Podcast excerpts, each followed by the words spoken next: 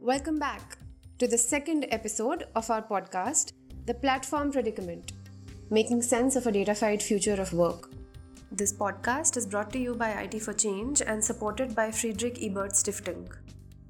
For the drivers, what they are doing also is this that they are collecting data in every form itself and then packaging it and selling it off to uh, like uh, maybe hotels where based on the travel of an individual they can actually decide means which are the areas that this individual can possibly stay and provide them with the targeted advertising. Other than that uh, the driver's data can be provided to uh, nbfcs non-banking uh, financial corporations.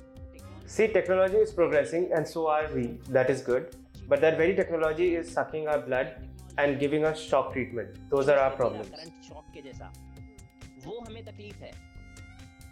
Algorithmic intelligence derived from workers' data generated through platform infrastructures is central to the platform firm's profit maximization and value extraction today.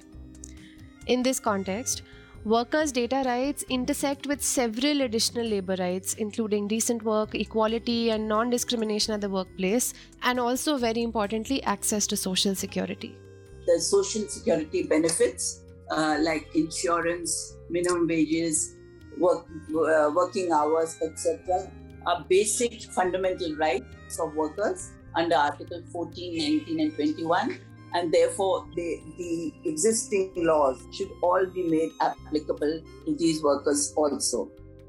But as far as gig work is concerned, strike is the only form of dissent which they have because they they don't have any regulations on the basis of which they can challenge them mobilizing and organizing these workers is key uh, into organizations such as unions, such as cooperatives, uh, because these offer workers um, not just a solidarity network, but a means of negotiation with various stakeholders.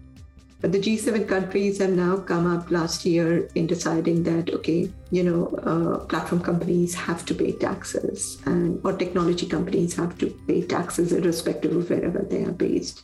So, you know, there is some step forward, but if you really look at it's still baby steps, I would say.